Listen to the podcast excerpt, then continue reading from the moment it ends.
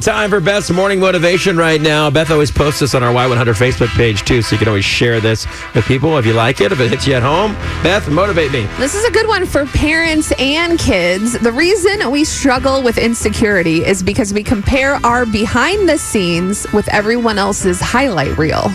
This can happen on social media. It can happen just from talking to your friends and coworkers. They only tell you mostly the good things. Sure. So if you compare your life to that, you're like, wow, what am I doing? Right. Everybody's got stuff going on behind closed doors. Yeah. Everybody struggles with their certain things. Exactly. You're not alone is the big deal. Exactly. Love that.